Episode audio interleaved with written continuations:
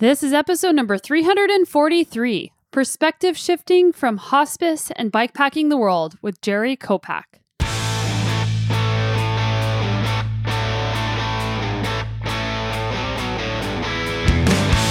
Welcome to the Sonya Looney Show. This is a podcast about high performance and well being, and I'm your host, Sonya. And if you're new around here, I am a world and multi time national champion in mountain biking, and I still race professionally. I'm a health and mental performance coach, a writer, a mom of two little kids, and I own my own business. And if you're not new around here, welcome. I'm so glad that you're back, and I'm so grateful that you are part of this awesome community and that we get to learn and grow together. And so think about life like this need for control, there's this point where you have to just sort of relax your grip because if you don't, it's just going to burn you out. And we can't control things that happen to us on the most day to day basis. The only thing we have control over, as you probably know, is how do you respond? And when life kind of throws you down, yanks the rug out from you, how do you get up? How do you decide how you're going to respond? How resilient are you? I love today's podcast because it's about adventures all over the world and the courage to go after them. But first, I want to remind you about a former podcast guest that we had on, Karina Hamill. And we talked about her company, Bivo, where she founded a stainless steel bike water bottle company. I was super excited whenever I learned about Bivo because that meant that I didn't have to use plastic bike water bottles anymore and also the grossness that comes with them. Grossness is a technical term, but I'm referring to the taste of using a plastic bike water bottle and that black mold that is almost impossible to get out. Bivo bottles are sustainable, they are dishwasher safe, and they have great taste. The amazing thing about these bottles is that they have gravity assisted flow designed by a NASA engineer. And you might be wondering, well, I can't squeeze the bottle to get the drink out. So how does the water or the sports drink actually come out? Well, when you tilt the bottle, a great amount of water comes out, and not this low flow business that you get from some of the bike water bottles, but a great amount of water that helps quench your thirst.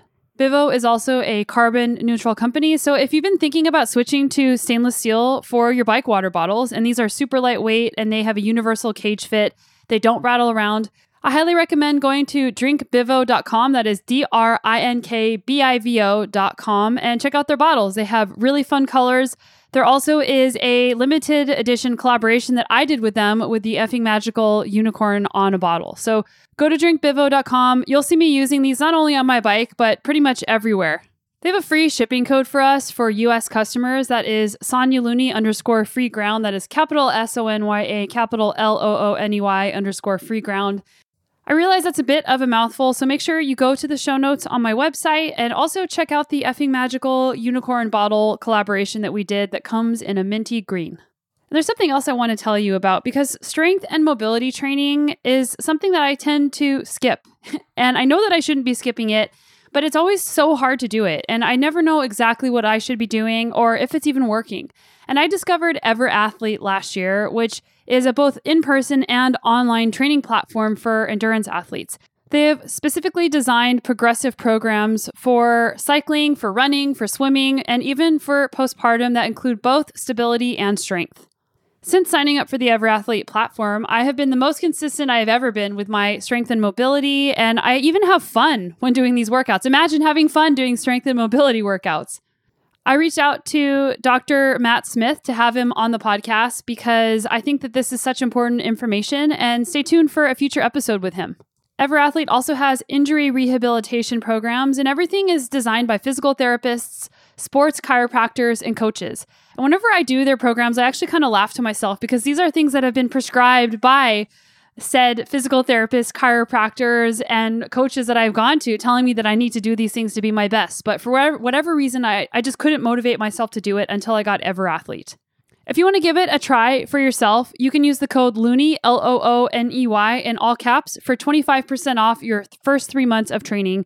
It's super affordable and, as I mentioned, super fun, and there's so much great information to be had.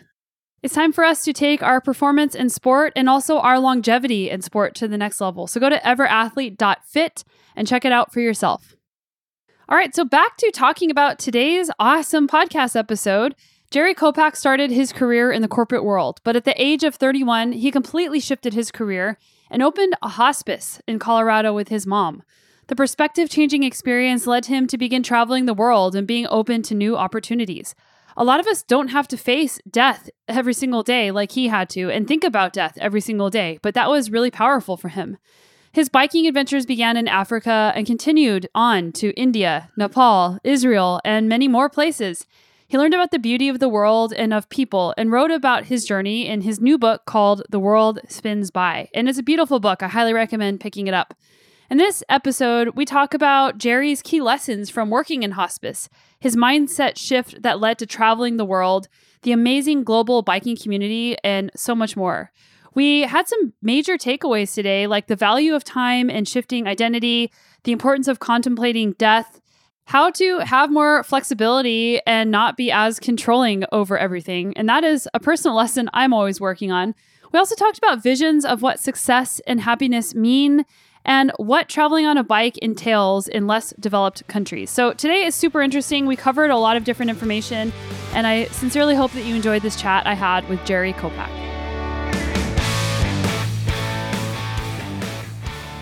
Hey, Jerry, welcome to the show. Hey, Sonya, great to be here. We were just chatting, and then I said, "Wait, like, stop talking. I got to hit record because we're you're already like going straight in, and this is this is stuff people need to hear." So, what I asked you was, how did it feel to hold the book, the hard copy of your book, in your hand for the very first time? Ah, oh, wow. Uh, I get emotional just thinking back about it. I've had it now for a week, and it was just this labor of love, this sense of pride, and it, it was emotional. I actually teared up, and and I wasn't one of those guys who, as a kid, wanted to be a writer. I didn't dream about writing. I dreamed about being an athlete, I wanted to play professional soccer, which that didn't exist in the 80s and 90s. And then, as a short uh, Caucasian kid in Michigan, I wasn't going to play basketball. So, yeah, it, uh, the writing was was nowhere near the periphery of my imagination so interesting how as life spins by and your book is called as the world spins or the world spins by as life spins by how opportunities just open for us when we follow our curiosity and it really sounds like that has truly impacted your life in a really big way yeah uh, i guess i should go back and give you a little background i i was following this sort of laminated roadmap to success that so many people have uh, to success and happiness. You know, you go to school, you get a good job, you you buy a house, you meet the girl or the guy, whoever, and everything's supposed to fall into place. And it just it didn't play out that way. And through a series of life changing events, after working in, in corporate America for a decade, I was 31 years old and already kind of feeling that my vision of what success and happiness wasn't coming to be and so my mom was also going through a little bit of a of a job crisis, and she called me up one day from Mexico, and I answered the phone. And before I could even say anything, she said, "Jerry, I know what I want to do." How and old was your mom? So at the time, so she's 28 years older than me. So she would have been 60, 59 at the time. Mm-hmm. So just about 60. And she calls me up and she's on vacation out in Mexico with her husband. And she says, I know what I want to do. She says, I, I want to start a hospice in Boulder. And for those of you who know me, I have a bit of a, of a dry, sarcastic, sometimes snarky sense of humor. And in my 31 years of age, my snarky tone, I replied back simply, ah, I don't know that I want to run a, a place where people come and sleep in dorms and trash the rooms and, and leave. And she's like, What? No, that's a hostel. I'm talking about a hospice. What's what's a hospice? You know, at 31, I was doing this corporate gig and I had no idea what a hospice was or what caring for people end of life had any entail.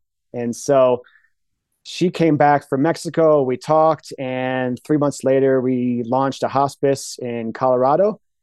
And it was the single most impactful decision of my entire life.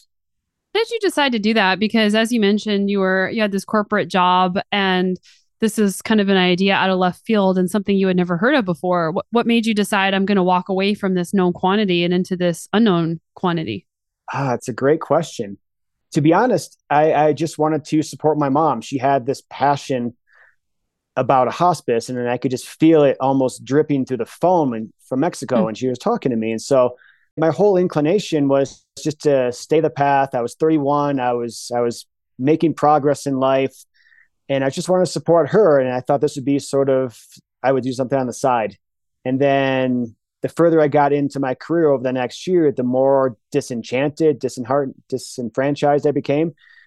And at one point, I just said, I think I'm ready. If I'm ever going to think of this as anything more than than an aside business or support my mom, then I probably need to to jump in with both feet.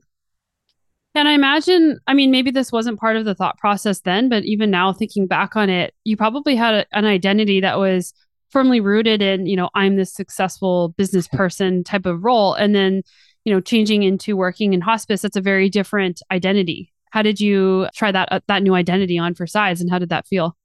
That is a great question. Yeah. So so I went to, to business school. And for people of a certain age, they may have remembered the movie called Wall Street with Michael Douglas and Charlie Sheen. And I swear everybody in my class knew that movie inside and mm-hmm. out. And we all thought that that was the life that we wanted to lead, to be bankers. And I went so far as to gain a job at the Federal Reserve in Denver. It was my first job out of college. And I remember just not loving it after the first month. And so at the end of my first year, I'm meeting with my my supervisor and we're going through reflecting on the year that was and setting goals for the coming year. And I'm trying to come up with some idea, some semblance of of fake interest of all the things I want to accomplish in the next one to three years with the Federal Reserve. And as I start to put out my pitch, before I even get through my first sentence, he he stops me and says, "Yeah, because you know what? We don't really see this as a good fit for you." And it was so funny mm. because I was getting ready to break up with him, and he sort of beat me to the punch. And so hate when that happens. Of, I know, right? It's like, no, wait, I'm breaking up with you. No, sorry, I'm breaking up with you. And so it was at that point where I'm starting to think like maybe this banking thing just isn't what I thought it was going to be, and it's not really what I want to do because I don't know, a lot of people have been in positions in their career where, for me personally, I felt like no matter how many hours, how many more days, however much effort, however much blood I gave to this job, it didn't matter. It didn't make an impact on someone's life. And when this whole concept of hospice came about with my mom, it just felt like I can finally make a difference in someone's life. And that was actually one of the mottos we had around the office is that every day is an opportunity to improve someone's life. And so to be a 31 and then soon after 33, 35 year old person, people would ask me, how does someone your age get into to this role? And I I would just simply say, I'm just lucky, I guess. I, I get to have a positive impact on someone's life every day. So I'm very fortunate.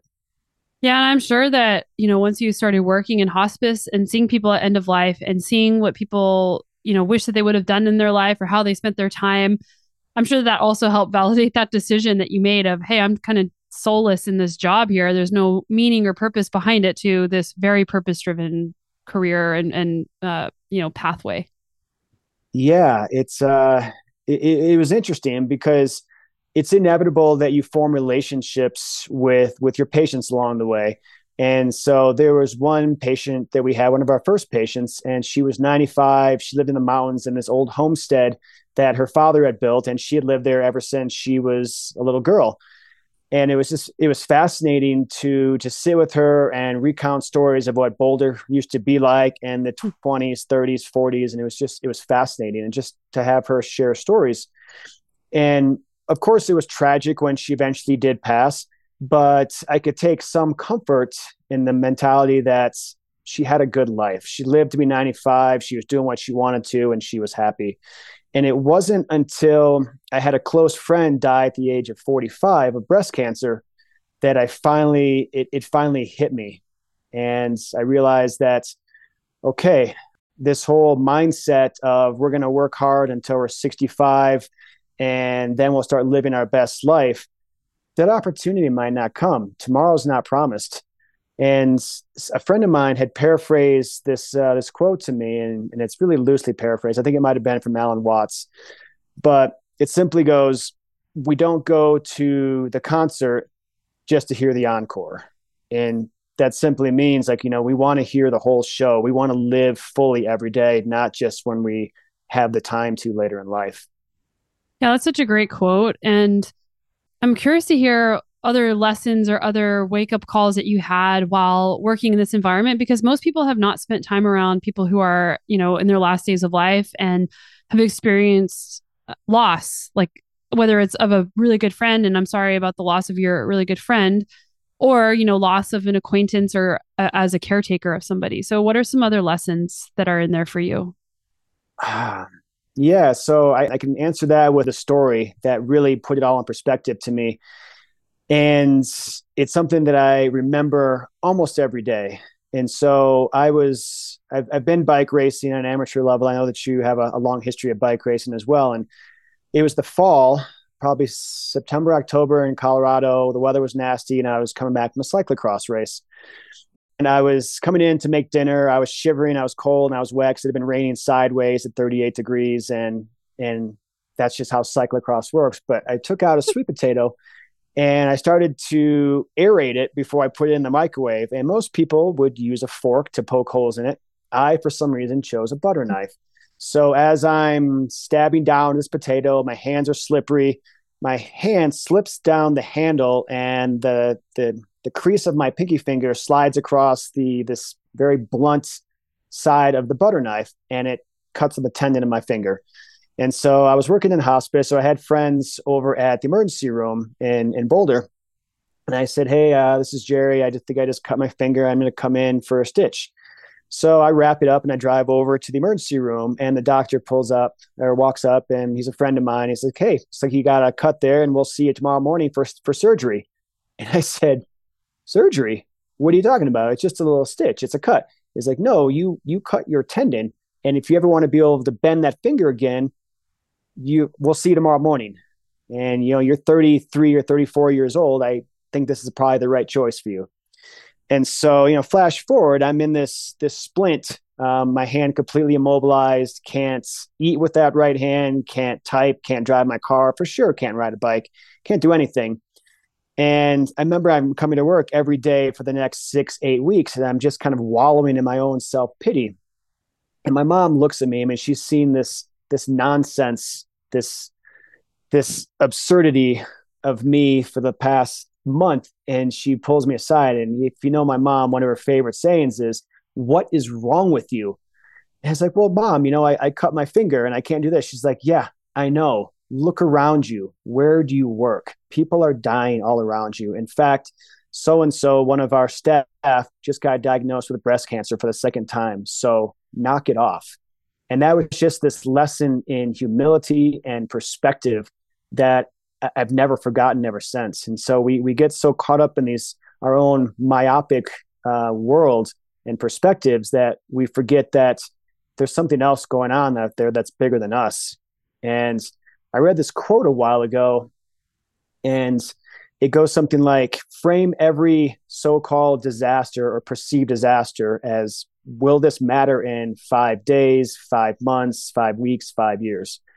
And it's it's kind of like when you are looking at a topo map of a trail or of a route, and this next hill in front of you looks gigantic and and sinister that you don't want to climb it, but then you zoom way out on a larger scale, and it's but a blip. And it's so it's that whole concept of keeping things in perspective. Yeah. Yeah, the perspective taking the big picture thinking I think during the pandemic, people had to do that for sure because if you were got so focused on just one thing, it could be completely overwhelming of all the bad things happening right now. But then there's also the perspective of the big picture and the unknown. Like, oh, I'm zooming out so far, but I don't know what the the big picture looks like. I don't know what's going to be in the long term future. And I want to come back to the idea in a second.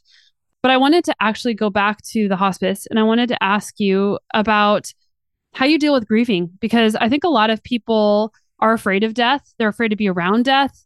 They're afraid of their own death and, you know, contemplating your own death is something that I try to do on a daily basis. For you, you know, how have you dealt with seeing death up front and, you know, front a front seat to this in a lot of cases? Yeah. Wow, that's that's a great question and a heavy question. It's um there's there's different situations. It's like I met mentioned earlier with our, our first patient and subsequent patients since then. You, you form these connections with people, and you know that this this day is coming, and so you try to open your heart as much as you can. At the same time, it's it's scary to open your heart too much because it's you know it's going to hurt. Um, the same thing happened with, say, my friend Cynthia, who who died of breast cancer yeah there's there's not really any way to prepare for it other than than to just make the most of every day. And so for example i'll tell another personal story here. So my dad and my mom got divorced when i was four. They both have been remarried for about 35 years. And last year my dad's wife again of 35 years um, he was she was sitting on a couch and he went outside in michigan to shovel snow came back 20 minutes later and she had had a heart attack and she had died. And so that was horrible because he never had the chance to say anything that he may have wanted to say. Uh, and then I look at on the other side, my mom recently got diagnosed almost two years ago with pancreatic cancer.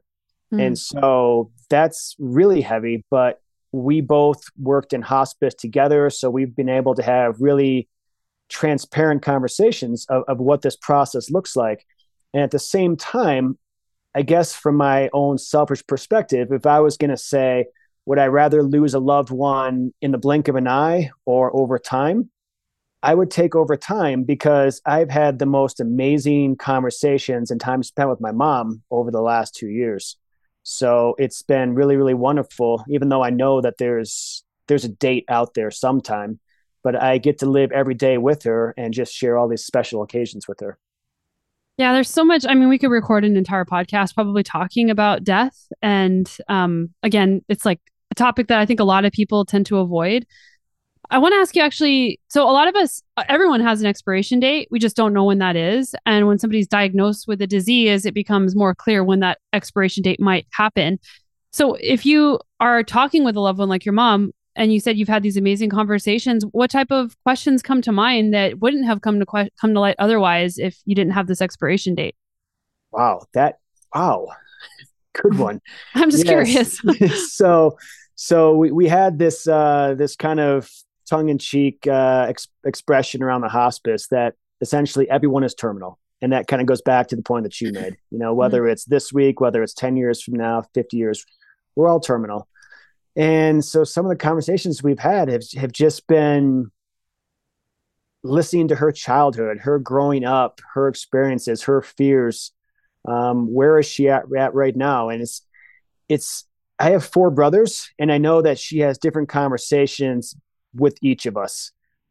And I know my two older brothers, they don't have these kind of conversations about okay well when it gets to this time this is what it's going to look like. Whereas my mom and i we, we've shared this hospice experience together having run the hospice together that we actually have these conversations and it's it's nice in a certain way. Like it's not a it's not pleasant but it's knowing that we can be this open with one another to to share fears and to share anxiety. Whereas i think with my other brothers she has more of a guarded approach mm-hmm. because I think that she's trying to almost protect them. Mm-hmm. But she doesn't do that with me because we've had that shared experience. And so it's it's been really nice just having that level of of interaction. And then of course, like I mentioned before, just all those old memories that we've shared together. Like so when she was 60 years old, my mom has been a cyclist and a cross country skier for a, a number of years and you're you've spent time in Boulder, and so for her 60th birthday a number of years ago, uh, we went and cycled up Flagstaff Road on her bike, which was a fantastic ride. And so we always look back at pictures of that and just fondly reminisce about those memories. Yeah, again, I'm really sorry about your mom. And I think that that is probably really meaningful to her to be able to be, feel seen and be herself through this really, you know, really, really hard time um, in a way that she probably can't with anybody else. Yeah. Yeah. It's, uh, I think it's been helpful and therapeutic for her. Uh, mm-hmm. I, I, can't imagine going through what she's going through, but it, I, I would like to believe that it'd be so comforting to know that I have someone that I can talk to. And I know that mm-hmm. she is she's married and her husband is there for as well, but parents have different relationships with their spouse than they do with their children and mm-hmm. so it's she probably shares things with him that she doesn't share with me and, and vice versa so it, it, it feels very gratifying that i can be that person for her mm-hmm. Okay so i'm gonna make it a little bit lighter now for everybody and so you know we're talking about the value of time we're talking about we're talking about death because death gives time meaning you talked about making the most of every day and how that is meaningful and how your friend Cynthia that, who passed away that was a wake up call for you. So what was that wake up call and what did you do after you had that? Yeah, so this this happens a few months before my mom decided that she wanted to retire from hospice and we were going to separate and so the hospice had been my identity. So again, I went to business school thinking this is going to be my identity. And then after 10 years, the hospice had definitely been my identity. And Cynthia had passed, and then this happens. And while it was the best thing for us to separate from hospice, it still was was really difficult to step away after 10 years of doing something, and that's all you ever knew. And so I I got on a bike and I had a friend down in Africa who said, Hey, come down and visit me. And I'd been in corporate America and then running the hospice for, I don't know, almost 20 years total. I'd never taken more than two weeks off of work ever. And so I had this sort of gift of time. And so I got on my bike and I went down to visit my friend in Zambia. And from there, I met somebody who said, You should go to Zimbabwe. And from Zimbabwe, I went to Madagascar. And then I was in Madagascar, about ready to fly home to the US after being gone for probably a month or so this woman was from India and she met me in the airport in Madagascar. And she said, after hearing your stories, you should go to India. And I thought, okay, I should go to India. And from India, I just kept going, India and then into Nepal. And at this point, it had been probably two months of just traveling and not having a job. And that was by far the, the, the most freeing time I've ever had in my life. My job every day was to get up and ride my bike and just explore. And so I'd gotten back to Kathmandu and was going to get on a plane probably the next couple of days. And I met this Swiss couple. And this Swiss couple was also bike touring. And so we had dinner one night and we started talking about all the places they had been, all the places I had been. And they said, Hey, so what are you doing next week? And I said, Well, I've been gone for, for almost two months. I'm probably going to head back to Colorado. And Evo, the husband, says to me, It's like two months he'd been gone for two years. And I thought, what? How can somebody be traveling on a bicycle for two years? Like this was unheard of in, in my in my world. I said, wow, um, yeah, I w- what was the question? And he just came back and he's like, so what are you doing next week? Besides the fact that you think you're going home after two months, what are you going home to? And I thought, I, I don't know. Do you have a job? No. It was the first time in my career I haven't had a job. So it felt weird to say that. And he continued on with his barrage of questions. Mm-hmm. Are you married? No. Do you have children? No. Do you have a dog? No. Anything else? No.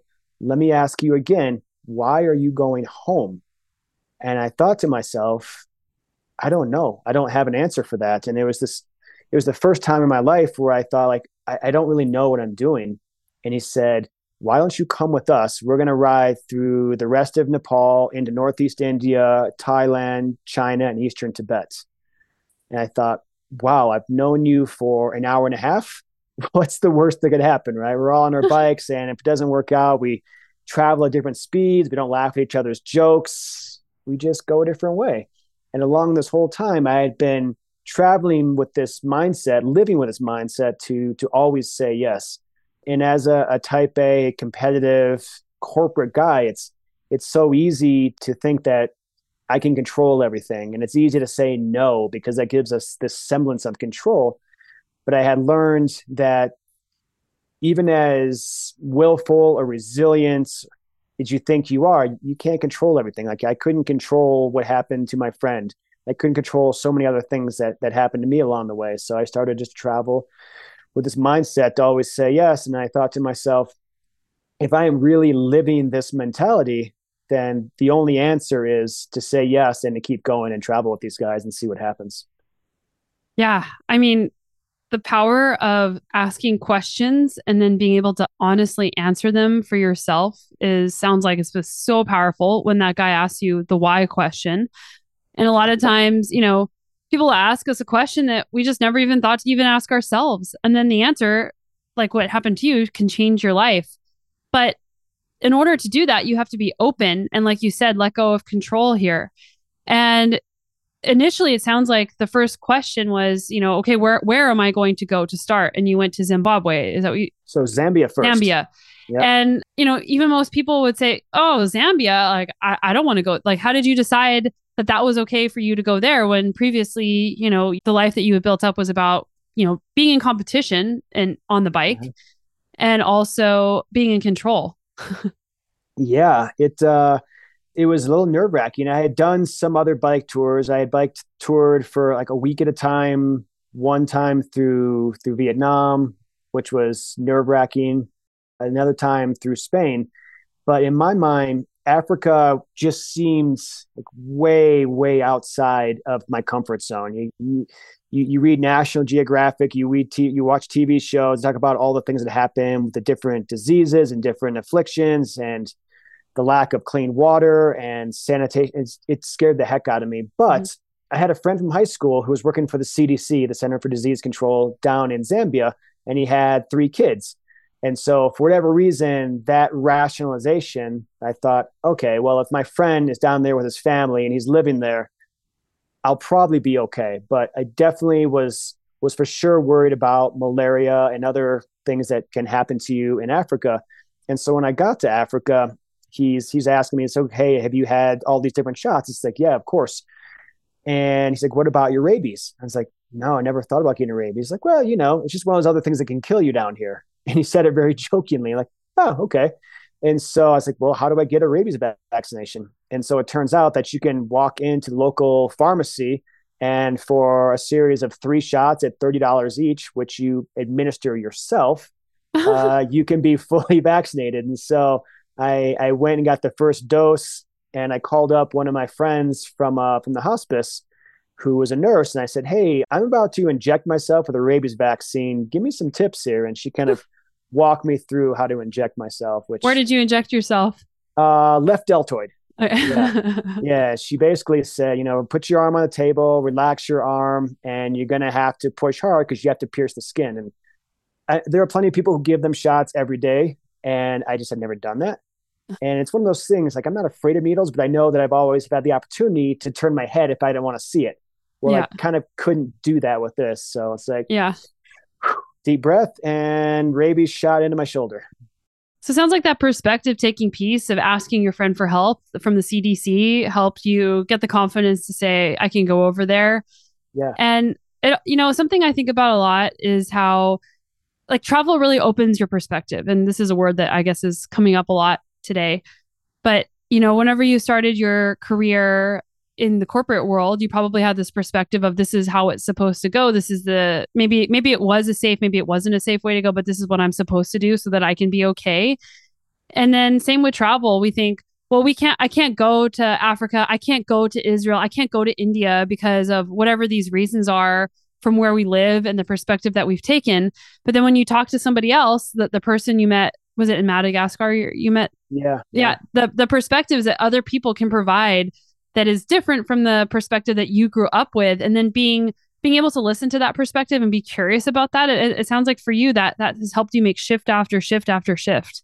Yeah, it has. And there's still a huge leap of faith with trust, right? Because mm-hmm. just because some person who I met in an airport in Madagascar says you should go to India like you still have to trust that. I'm like, okay, is this a, the right thing to do, or is it the right thing to, to do to go to Zambia or to cycle your bike from Zambia into Zimbabwe and then travel through Madagascar?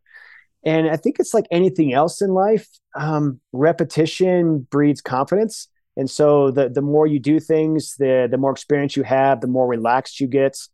And so you had mentioned briefly about Israel, and in one of my favorite stories about uh, perspective shift happened in Israel. And so I found myself traveling in Israel several years ago, and up until that point, I had watched the news like so many of the people of our people in our country have and around the world. We see all these stories about Israel and the crazy things that happen there, the chaos and some of the terrorism. And I thought to myself, like, there's, I can't see myself ever going there. But I had met a guy from Israel when I was in Nepal and we hit it off, and he was a cyclist as well. And he said, Hey, if you ever find yourself with some time on your hands, you should come to Israel and stay with my family and I. And so I spent maybe an hour with him. And a year and a half later, I reached out to him and I said, Hey, Yuval, this is Jerry. We met back in, in Nepal. I'd love to come visit you. I didn't know him from anybody, and he didn't know me, but he invited his his home to me, shared his home with me and his family. And it felt like when I met him at the airport, like I was seeing one of my brothers. He gave me a big hug and it was incredible. And then along the way, he said, Well, I'd also like to do some of the route with you, maybe three days. So thought that would be great to have someone local show me around Israel. So we took a bus from his house in the middle of the country up to the north near the the Syrian border. And we cycled for like three days and he split off and, and he went down. And so then I was by myself and I discovered this group called Bikepacking Israel. Hmm. And so I threw a little post out there. I said, Hey, my name is Jerry. I'm from the US. I'm going to be traveling in this region. I'd love to meet some people and have a coffee or a tea and just talk. Because for me, traveling isn't about how the mountains that you travel over, the deserts you travel through, it's the connections, it's the people. Mm-hmm. And so didn't hear anything. And I'm traveling for like three days and I'm seriously within touching distance of the, the border wall into Lebanon and there are armored up Humvees that are patrolling the street. There are guys walking around with full camo gear and machine guns. And after a while of being there, it, just becomes a perspective shift. Like it's just it's no big deal. It, it would it would be the same as seeing somebody getting off the bus with a briefcase on the way to work, seeing somebody with a machine gun up in Israel. Like it, it was the same. And so I pull into this this coffee shop to fill up some water, and I'm dirty, I'm disheveled. I've been cycling in, up there for three days, and I haven't had a shower. And the guy behind the counter kicks my water bottle and kind of turns his head sideways, and he looks at me and he says, "Are you Jerry?" and I thought, "What? What is and happening?" I'm looking, and I'm looking for cameras, thinking like, "Where's where's the ruse here? Where's the game?" And I said, Yeah. And he says, Hold on. He reaches into his pocket, grabs his phone, and hands me his phone. And there's a voice on the other end and says, Hey, man, do you need a place to sleep tonight? And I thought, Yeah, I do, because you really can't camp in a military zone in a border. So, yeah, where, where can I camp? He said, No, no, no. Give me your phone number. I'm going to drop a pin on your phone. Follow it to my house. My neighbor will unlock the door and let you in. I'm not home. I'll be back in probably two weeks. Stay as long as you want. If you're there and I get back, great. If not, safe travels. Oh, and by the way, do you need my Wi Fi password?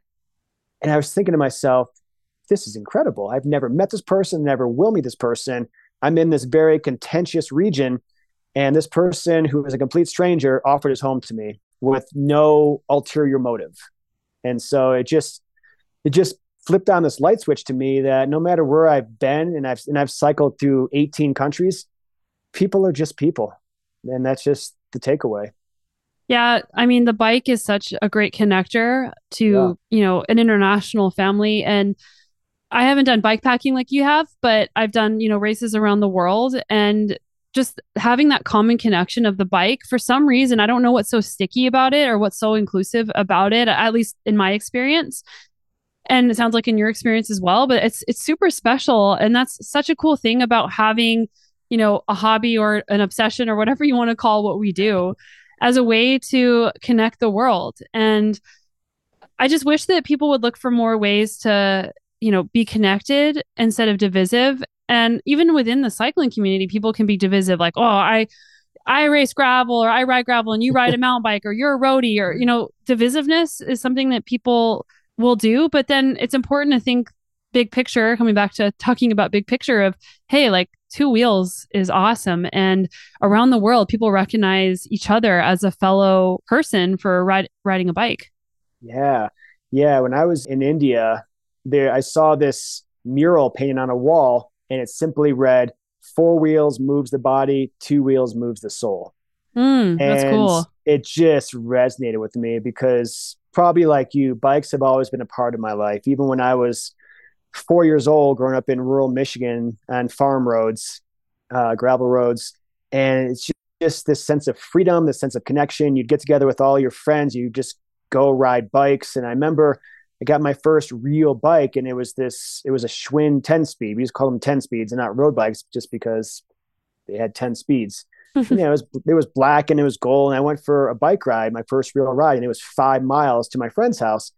And five miles when you're 10, 11 years old may have been 500 miles. Like it was the biggest mm-hmm. thing I could ever, I could ever decide to do.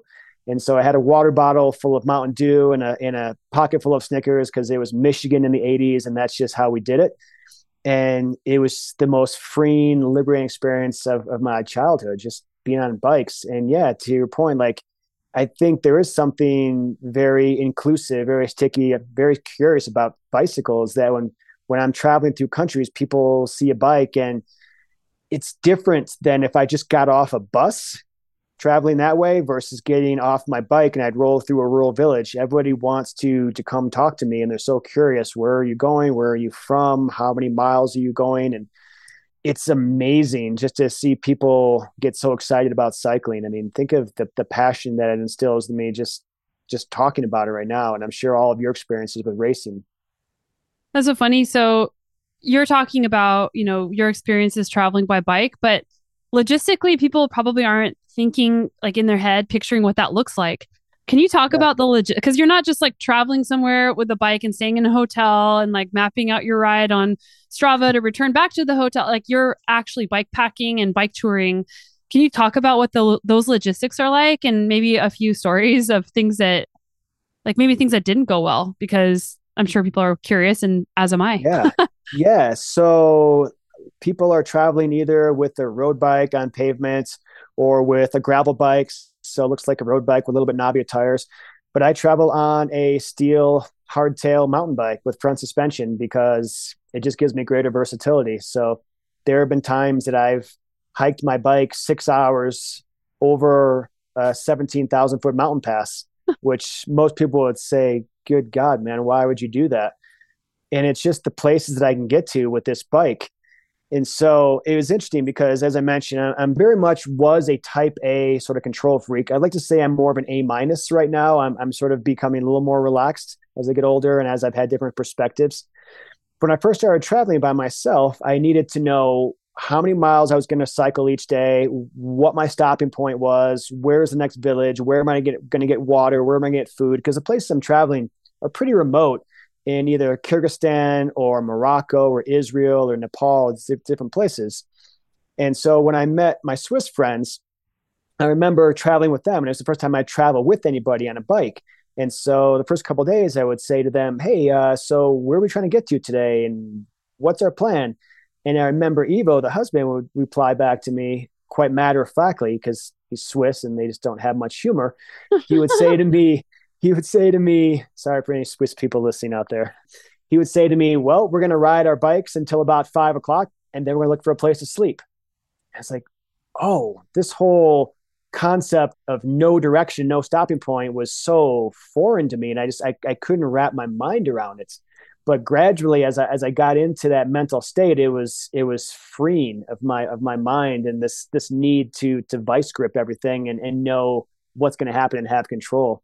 And so that was probably one of my first really fascinating tales about just relaxing my grip and just letting life happen and not mm-hmm. trying to control everything. Something that I've been thinking about while you've been telling some of these stories is how when you almost don't have an endpoint, like a finish line for the day or a, a script to follow, it forces you to be more present in what you're doing while you're doing it because you're you're probably thinking more along the lines of where am I now instead of where am I going to be? Because if you don't know where you're going to be, then you're not thinking about it as much. Wow. Uh, yeah. What a very existential concept. Yeah.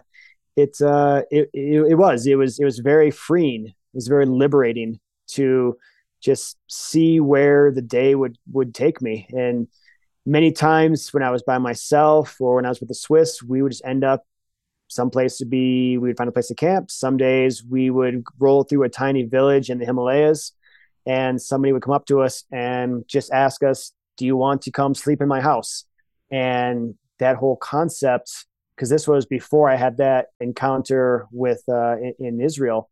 It just seemed crazy that someone who doesn't know me and I'm clearly not from around there, they would say, "Hey, come stay in my house." And so I, as I've come back to Colorado, it's it's given me this sort of paradigm shift too. Wow, what would I have done if I saw someone who just looked disheveled, dirty, tired, definitely not from around here, from someplace foreign? Would I go up to them? Would I go out of my way, which happened to me so many times? Would I go out of my way to approach that person and say, "Hey, you look hungry, come have a meal with me, or hey, do you need a place to sleep tonight? Come stay in my guest room. And so I've actually started to do that more now, where I'm a host for this organization called Warm Showers. And so there are people who come through Breckenridge, where I live. They're traveling either on the Great Divide routes, the, the Transamerica routes, or the Colorado Trail, and they'll stop and I'll invite them into my house and they'll come in and they can take a shower, they can do laundry, I'll feed them, they can sleep. And it's just been this really amazing opportunity for reciprocity. Yeah. And again, coming back to that, seeing humanity in people and in the mm. unfamiliar, because I think a lot of times, I mean, I'm guilty of this. Like I'll see somebody that looks unfamiliar and I'll immediately think they're, that's a threat instead sure. of coming at it from a point of compassion. And, and, that's something that I'm really working on myself. And it's really great to hear that story that you just mentioned. Yeah, as I mentioned, like people, people are just people. People have asked me, weren't you ever afraid when you were in this country or in this area? Yeah, I was going to ask you that. Like, how, yeah. So it's, it's the two questions that I get on repeat is one, how many miles did you ride? And mm-hmm. the answer is quite honestly, I have no idea. I've never, mm-hmm I don't have a Strava account. I never tracked anything in my entire life. Even when You're I was not going to post at the end of the year how many miles. right. This was this was my miles. This was my vert. Uh, yeah. Even when I was racing bikes, mountain bikes, and cross, I I never I never trained that way, and which maybe is why I never went on to to further accolades with my racing. But when I was tra- traveling, bike traveling, I just I never I never looked at those stats, so it, it just never really mattered to me. It was all about as you said, just being present in the day and seeing where the day, the road, the path takes me. And the second question is, were you ever afraid? And the answer I can say unequivocally is no, not not for a single minute. And mm-hmm. I get that that I I have a different perspective because I'm a white male, and as a female, I I gotta believe it would be a different perspective. Um, people might look at me differently, so I don't want to say that it might not be scary because my experiences aren't everyone's experiences. But for me personally, I've never had anyone approach me with anything outside of kindness and generosity and curiosity. Mm-hmm. How do you let go of that control piece? Because, so I mean, like as a female, some of the things that you have said, I would to myself thinking of it, I I would be too afraid to try that, and that might just be again my perspective because of how things I've seen and how I've, you know, whatever. It might it may not even be a real truth to that. However, that's my reality. But yeah, like how do you have that sense of let go of that control? Because I, for me, I like having that control as well. Like what you said, I, I'm, I'm still more of the. I, I, used to be a type A plus, and I would say now I'm like just A. I'm not, I'm not, I'm aspiring A minus. How do you let go of that control? Well, you have definitely I think your A plus has served you. Like you've been a very accomplished cyclist. So I, I think. Oh, thank you. I, I, think to get to a certain level, you have to have that sort of drive and that that need for control. And and I had it. I just I didn't. It didn't get me to where I wanted to go. So I'm going to interrupt a, real quick and say I, I don't always think that that need for control is a, will get you very far because that need for control can hold you back in so many ways. It could prevent you from having experiences. It could prevent you from having self compassion. I mean, there's so many ways that control can be detrimental, and being able to be more flexible, I think, is really a gift. So, how, yeah, how do you, how did you become more flexible? It's it's a work in progress, man. Like it's I'm still not there. Uh, yeah, it's it's one of those things that the more I travel to say places like India, where there's this sense of organized chaos, uh, there's just so many things that are just way beyond your control. And if you if you try to control India, like it's just gonna eat you up.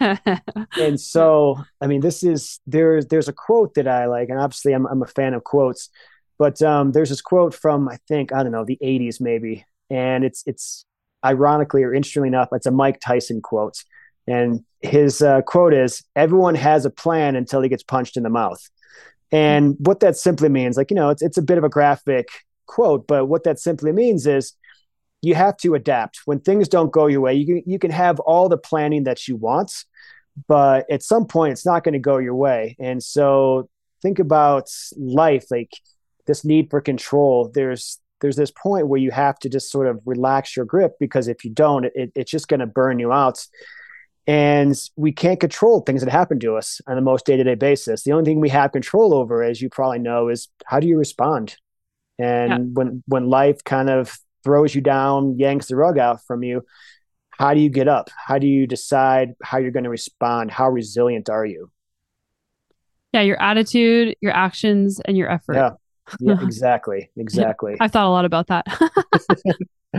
well, yeah, because I'm I'm sure that there are there are races that you've been in that didn't maybe go as the way that you wanted, and there are there are so many aspects of racing or of life that are that are physical.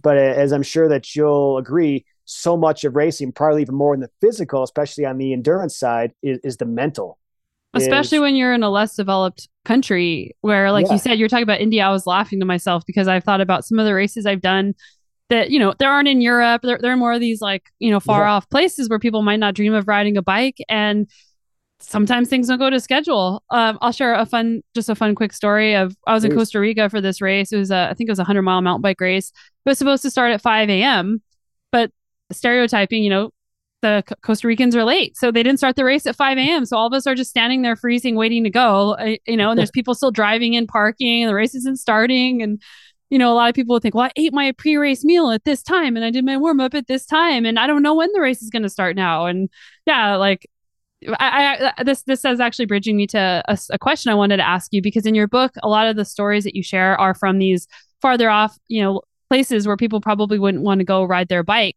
what is intriguing about those places to you? Because I didn't see anything in there about like, you know, Switzerland, like going to Switzerland or, or, you know, not to knock on, just to continue knocking on Switzerland, I guess, but, you know. Yeah, in Switzerland, for the record, it is not in the book. But, but yeah, so I don't know. There's, there's something about going to a place that is so different, so outside of my comfort zone. My first ever bike trip was to was to Spain and I remember my first ever trip outside the United States was to Germany. So places that are not too dissimilar to United States.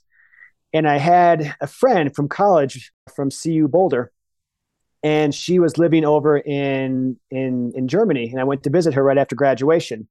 And I remember just being so used to my own little myopic world in in Colorado, this little slice of, of, of the country, and everything there was different but instead of saying different i thought it was weird. It's like you know why does that toilet have two flushes? That's weird. Why does the grocery store look like this? That's weird. And finally she just said like it's not weird. It's just different than what you're used to because you've never been outside of the country. And she started calling me culture boy because essentially i had no culture because i had never traveled. And so from there i just wanted to see everything that was so much different and so the idea of going to Africa was way outside of, of my scope of comforts. And then once I got to, got Africa, to Zambia, to Zimbabwe, like, okay, this isn't so bad. And people here, I don't know what to expect, but they're really nice and they're really friendly. Okay, so what's beyond Africa? How about India? India is so unique and it's without a doubt the craziest place I've ever been in my life. And I've been there three times. And every time I go there, I just got back from a trip there last month. And every time I go there, I think I have it figured out, and it just throws me a curveball, yanks the rug, hits me in the kidneys, and just I get like, so oh, excited you... when I hear that. Like, yeah, I, I, can't wait to go. Like, sign me up. yeah, and it's it's. I feel like I'm having like this er, this this this dialogue with India. I'm like, oh, you think you got me figured out? How about this? And like, wham! And it's just like, oh, didn't see that coming. And so just this that curiosity, like that that zest for life uh, mm-hmm. is just what drives me to these places. And it's not to say that Western Europe isn't amazing, because it definitely is. And, I, and I've been to a few countries, including Switzerland, but something about places that are so far beyond my norm, my comfort zone, just ah, just gives me life. I'm I feel exactly the same way as you and I don't know if you've heard of this but there's something called the VIA Institute of Character Strengths and there's a free quiz people could take and it basically is about how to live your life amplifying using your character strengths and how to spot them in others and it sounds like for you like zest and curiosity like those things are are really important to you. Uh so much so. Uh and I'm going to date myself here cuz I'm probably well I'm about 5 weeks from my 49th birthday and that's the first time that I've said that out loud, and it sounds really weird. But so I grew up watching this movie called Cool Hand Luke with Paul Newman. I used to watch that with my dad, and the character Paul Newman is his uh, his name was Luke in the movie, and he was always sort of pushing the limits of of of what he was supposed to do, like always questioning authority. And there's this line in there, and I, the, I can't get the accent right, but his the uh, the warden in prison that says, you know, what we have here is failure to communicate.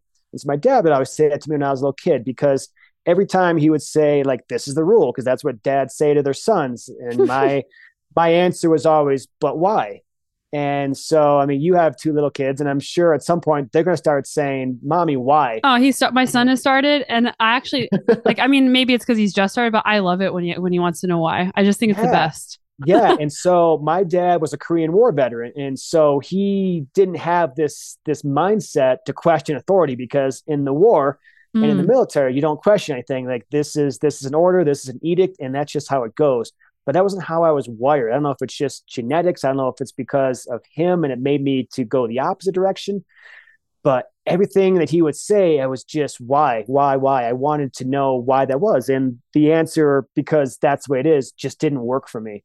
And mm-hmm. so that's you're right. I have this this inborn innate curiosity to always see why things are what's around that corner what's over the top of that mountain pass what's in that country over there. Like it's just i just want to know like the world is this big beautiful fascinating place and the more i see of it man it's just it's addictive the more i want of it i have one last question for you and it's yeah. about something you said at the very beginning and you said something about having a vision of success and happiness and how that mm. shifted for you. So currently, you know, as you sit 5 weeks from turning 49, what is what is your current vision of success and happiness?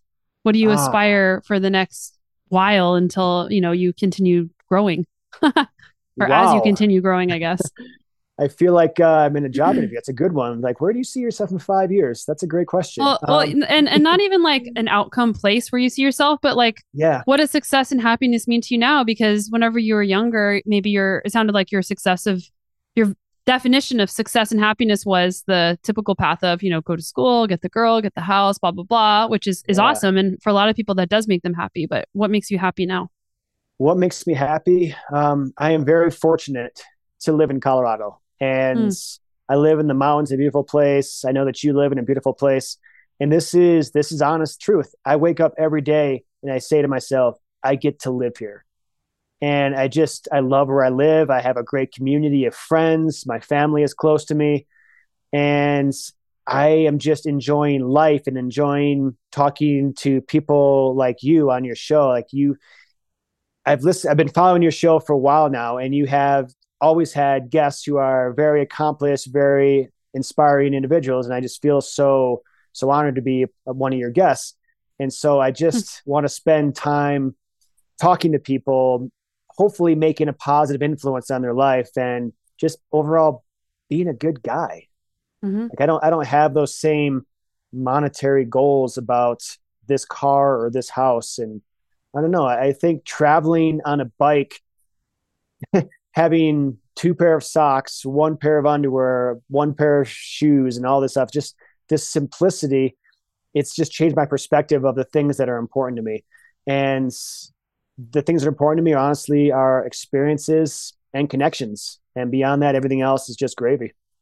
Yeah, I think the currency of happiness. I actually wrote an article mm. on this a while ago, like probably a couple years ago now. But the, yeah, the currency of happiness is different for everybody. But a lot of the the well-being research actually shows that happiness well the word happiness is also a, a word that people don't like using because happiness happens in small moments it's not like an overall state that people can have but it comes from connection and it comes from meaning and it comes from purpose. And it really sounds like you've made huge shifts in your life and had a lot of courage and a lot of openness and a lot of flexibility to find this path and to inspire others to find their path as well. So congratulations on, you know, this this life that you've had so far on this amazing book that you've written for people to connect with and for all the things that you're going to do in the future that none of us know what those are. wow, thank you. Those those words mean a lot to me. And where can people find you? Where can people find your book and get to know more Jerry? And where can people stay at your house if they're passing through? uh, great question. So I actually have a website. It is just jerrykopack.com. There's a bunch of stories on there that were my initial blogs that somehow turned into a book. And there's links to buy the book. And you can also send me an email and give me a call or send me a text. And yeah, I definitely have a guest room if you ever find yourself in Breckenridge, Colorado. Cool. And yeah, I'll be in Breckenridge next summer again. So hopefully you'll be in town and our paths will cross. Yes. So thanks Wonderful. again, Jerry. And yeah, I really appreciate everything. Sonya, thanks for interviewing me. I appreciate your time.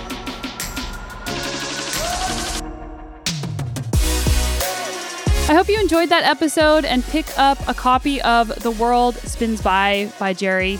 Also, make sure you check out our podcast sponsors today. I always promote companies that I use, and I use the products first before they even become a podcast ad. So, really, I get to just talk about stuff that I like. So, check out drinkbivo.com for a lightweight, clean tasting stainless steel bike water bottle, and everathlete.fit for strength and mobility programs that are specifically designed for endurance athletes and that are super fun. If you're enjoying this podcast, don't forget to leave us a rating. I know that it can be a pain and it's hard to remember to do, but it means a lot to us whenever you do that because it helps the show find others and it helps these great guests get their information out to others as well. And if you want to get an occasional email from me, you can sign up at sonyalooney.com slash newsletter where I send out a well-researched article, a thought to ponder for you, and some of the podcast episodes that you might have missed. And again, you can get that at sonyalooney.com slash newsletter. And as always, I'm with you on this journey of personal growth, adventure, and our mission to be better every day. We'll see you right back here next week.